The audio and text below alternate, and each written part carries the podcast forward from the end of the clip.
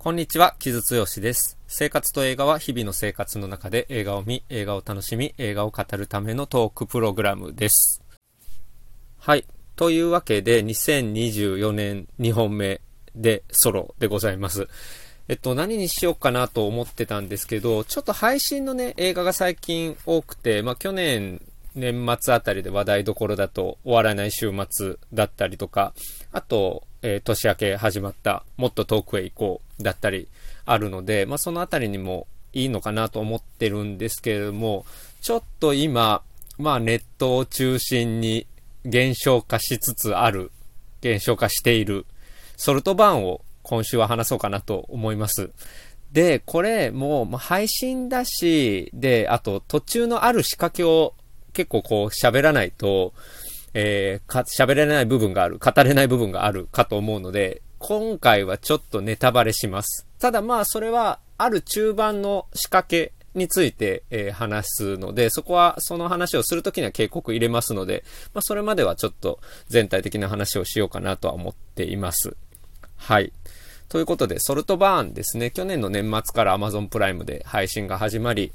えー、まあかなりネットでバズったりしていて、まあ、あるシーンで使われるソフィー・エリス、えー、バクスターの、えー、 Murder on the Dancefloor とかがスマッシュヒット化したりしておりますけれども、まあそういった現象も起こりつつという感じのエメラルド・フェネルの2作目ですね。まあ、 Promising Young Woman の時もやっぱりすごく引きが強い映画だったので、まあ、話題になり、え、議論になりっていうところで、なんかまあこのソルトバーンもそういうキャッチーさ、ポップさがちゃんとあるっていうのは、えー、さすがの彼女の作品だなというところですね。で、今回は、まあ、えー、バリコーガン、バリキヨガンっていう発音だったりするみたいなんですが、キョガンみたいなね。まあ、ここではちょっとバリコーガンと言わせてもらおうかなと思ってるんですけど、バリコーガンと、まあ、ジェイコブ・エローディが出てくるという、まあ、若者たちの、まあ、ちょっと群像的な青春劇でもありつつ、まあ、群像的ではないか、そんなには。えー、青春劇でありつつ、まあ、スリラーであるっていう話なんですけれども、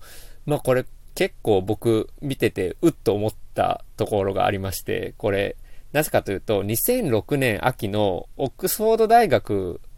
から始まる話なんですよ。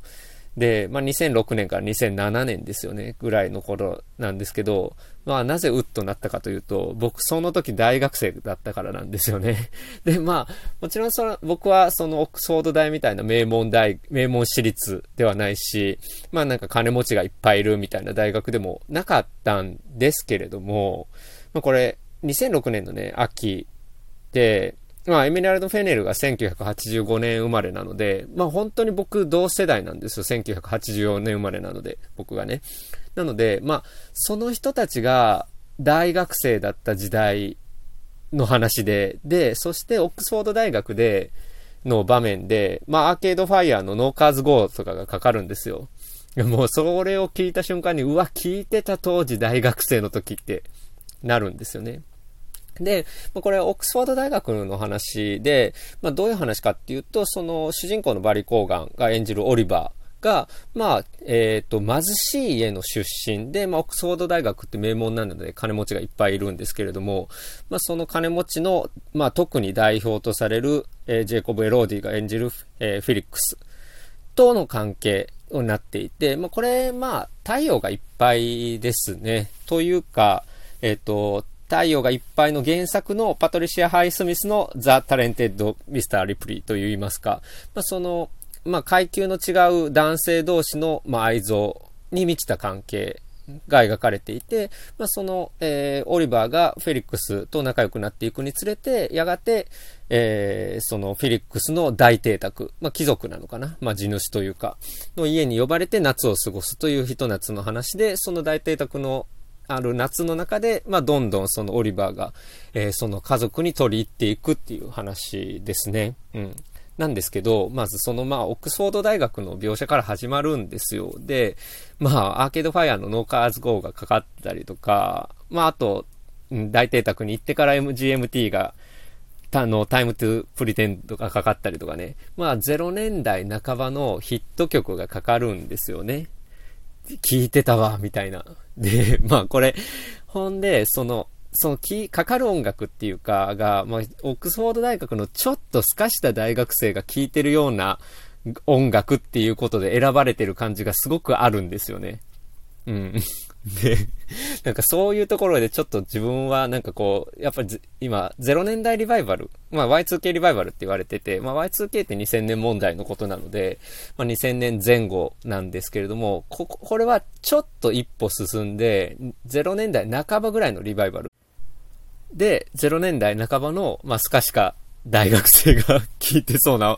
当時聴いていた音楽みたいな感じでね、まあもちろん透かしてない人も聴いてますよ。聴いて、ますけど、ただまあなんか僕が聴いてた音楽とかが、こう透かした大学生が聴いてた音楽として引用されてる。この映画の中でね。っていうのを見せられると、ちょっとうってなるところはあるんですけど、まあそういうところですよね。だから自分が知ってる時代がリバイバル来るっていうことを今結構人生でいろんな局面で味わっていて、なんかそれはなんかこういろんな複雑な思いになりますね。なので僕はまずソルトバーンは結構そこが自分の中では大きい映画ですね。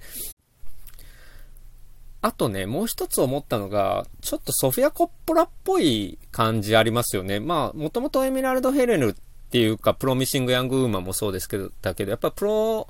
じゃ、えー、プロダクションデザインをすごくやっぱ凝る人なので、まあ、すごくやっぱり美意識があって美術に。で、それがまあポップな感じで描かれる。そして、まあなんかそういう金持ちの豪華なまあ、ある種虚無的な、刹那的な生活が、もうポップソングのきらびやかさとともに語られていくっていう感じとかって、まあ、ソフィア・コッポラの中でも特にマリー・アントワネットとかの感じに近い感じですよね。で、マリアントワネットって2006年だから本当にあの、ぴったりなんですよね。だから本当にそこで、なんか僕は0年代半ばリバイバルっていう感じ、リバイバルっていうか、まあまあでも、まあとりあえず今の段階ではリバイバルと言っておきましょう。リバイバルっていう感じのムードがあるなという感じで思いましたね。で、まあそれが同世代から出てきてるっていうのは、まあいろいろ複雑な思いになりつつ、まあ楽しい気持ちにもなりつつっていう感じの作品ではありますね。はい。で、まあ、ここで、まあ、描かれてるのが、まあ、プロミシング・ヤング・ウーマンは性暴力についての、まあ、その男女のジェンダーの、うん、まあ、不平等というか、えー、非対称ですよね。非対称性とか、まあ、勾配みたいな、権力勾配みたいなところも、まあ、描かれていたわけですけど、まあ、ここでは、まあ、モチーフになっているのは、イギリスにおける格差ですね。まあ、その経済格差って、まあ、特に、うん、ここ数年の問題、特に大きな問題として取り上げられていて、まあ、それは映画の中でもいろいろ出てるんですけれども、それよりもちょっと0年代半ばっていう感じで、現代語られてる経済格差の問題よりはちょっと時間を巻き戻して、で、かつイギリスの、いわゆるだからそのイギリスの貴族階級、ミドルクラス、ワーキングクラスっていうのがあるえー、伝統的にある社会の階級問題っていうことが入っていて、で、まあ、オックスフォード大学って名門の中でも、まあ、特に金持ちたちの話っていう、うん、ことになっていて、で、これバリコーガンが、まあ、設定としては、まあ、すごく貧しい暮らしで、でも、えっと、ワーキングクラスっていうよりも、もう、アンダークラスみたいなものに近いというかね、その両親が、いや、まあ、役中なのかなみたいな話が出てくるんですけど、まあ、そういったかなりの格差があるイギリス社会っていうので、まあ、その交わらないはずの、うん、階級が交わった時に、まあ、どうなるかっていう、まあ、話として始まるんですよ。で、なるほどなと思って、まあ、そこがどういう風に描かれるのかなと思って見ていたんですけど、これ中盤に仕掛けがあって、で、ここから、えっと、その中盤のネタバレを言いますね。あの、これもう配信なので Amazon プライムですぐ見られるので、まあ、あの、え作品見てからこれ聞いた方がいいかなとは思うんですけれども、えっと、これ、えっと、その、バリ・コーガン演じるオリバーが、えっと、かなりアンダークラスっていうかと思いきや、実はミドルクラスだったっていうことがわかるんですよね。まあ中3階級。で、まあ別に両親ともに健在で、もちろん役中でもある中でもなく、まあ割となんかちゃんとした家だったみたいなところが明らかになるんですよ。だからここに結構ひねりがあって、うん。その、まあ、言ったらその、えー、かなり貧しい暮らしの中から出てきて、まあ、そこでオリバーがのし上がっていくっていう話ではなくて、緑クラスの若者が、うん、ワーキングクラスっていうよりさらにアンダークラス的なものを、まあ、うん、登用して、えー、金持ちに取り入るっていう話になっていて、これは結構ねじれがあるなと思ったんですよ。で、まあ監督のね、エメラルド・フェネルのバックグラウンドをなんかつまびらかにするのはフェアじゃない部分もあるんですけど、まあかなり、あの、いい家の育ち、まあ裕福な家の育ちだったみたいで、彼女は。で、まあオックスフォードの、えー、学生ではなかったけれども、まあ大学に、えー、通うようなところ、時もあったみたいな話で、その時に、まあ結構その、どっちかというとハイクラスの側から描いた作品だと思うんですよね、ソルトバーンって。で、すごくそのオックスフォード大学の、まあ、金持ちの、まあ、生活のディテールとかっていうのが、まあ、面白く描かれるんだけれども、一方で、そのオリバーが、その、えー、ミドルクラスの若者がね、その、うん、まあ、ワーキングクラス、あるいは、えー、アンダークラスのふりをしてまで金持ちに取り入ろうとする、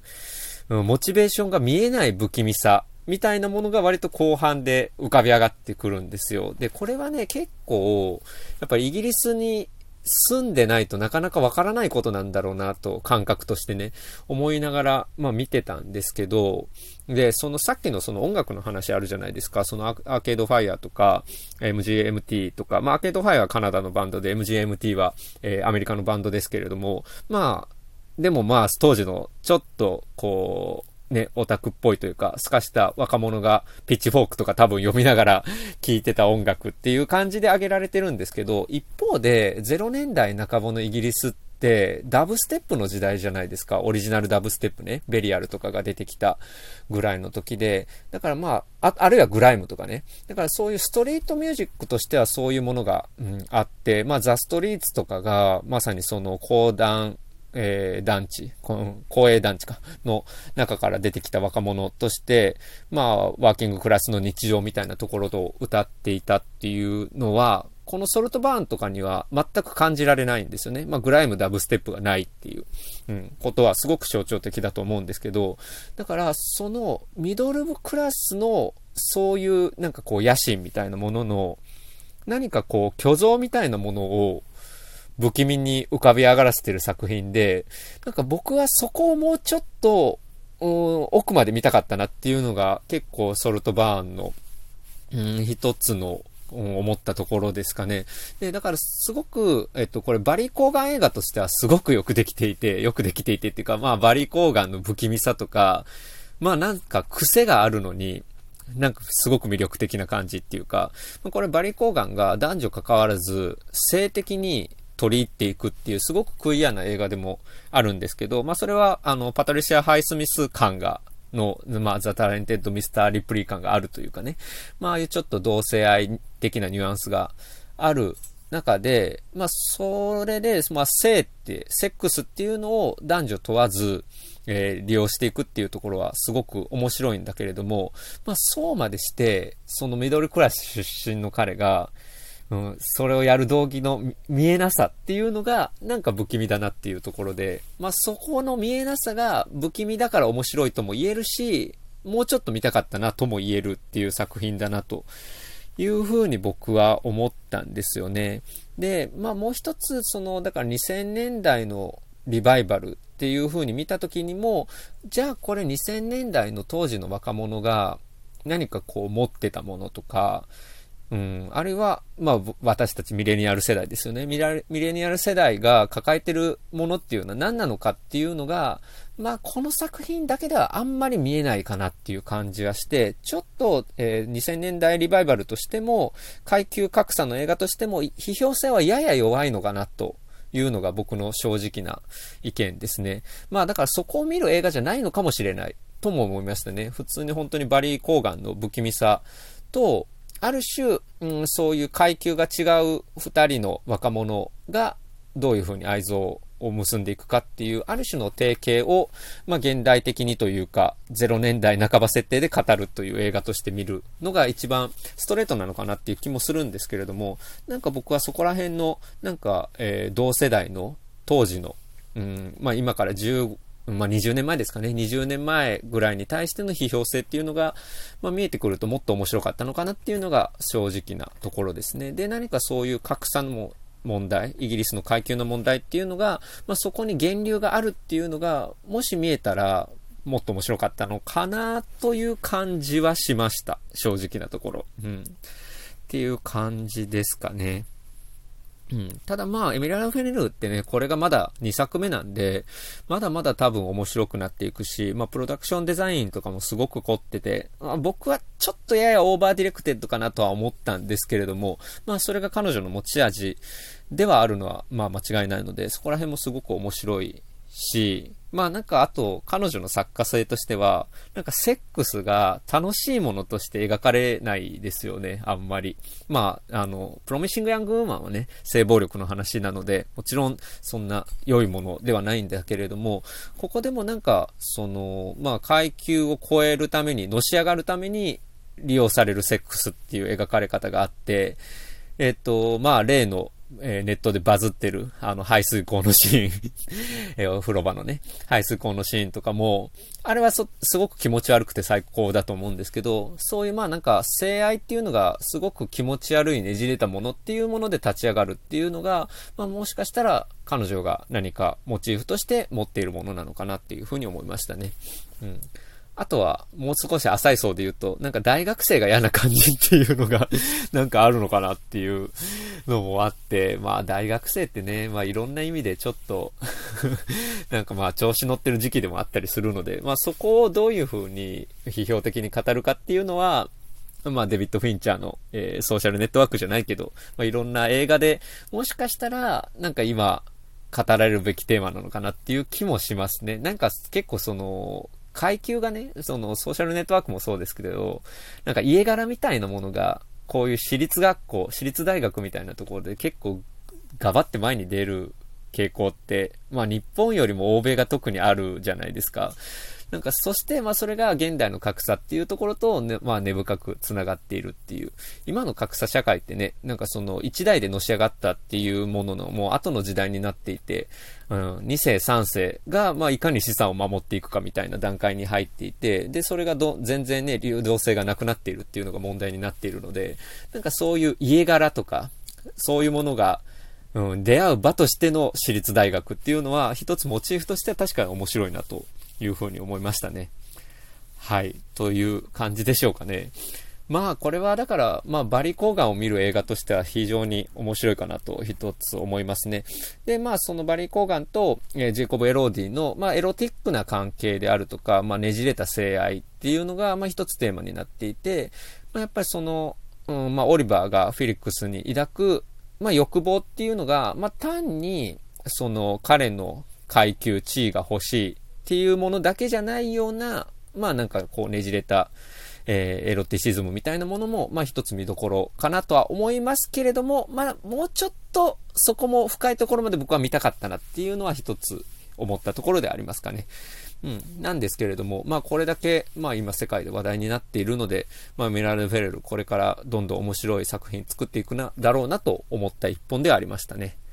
はい。という感じでしょうか。ですので、まあ、配信の作品としては、ね、今、えー、すごく注目の今を象徴する一本かなというふうに思いました。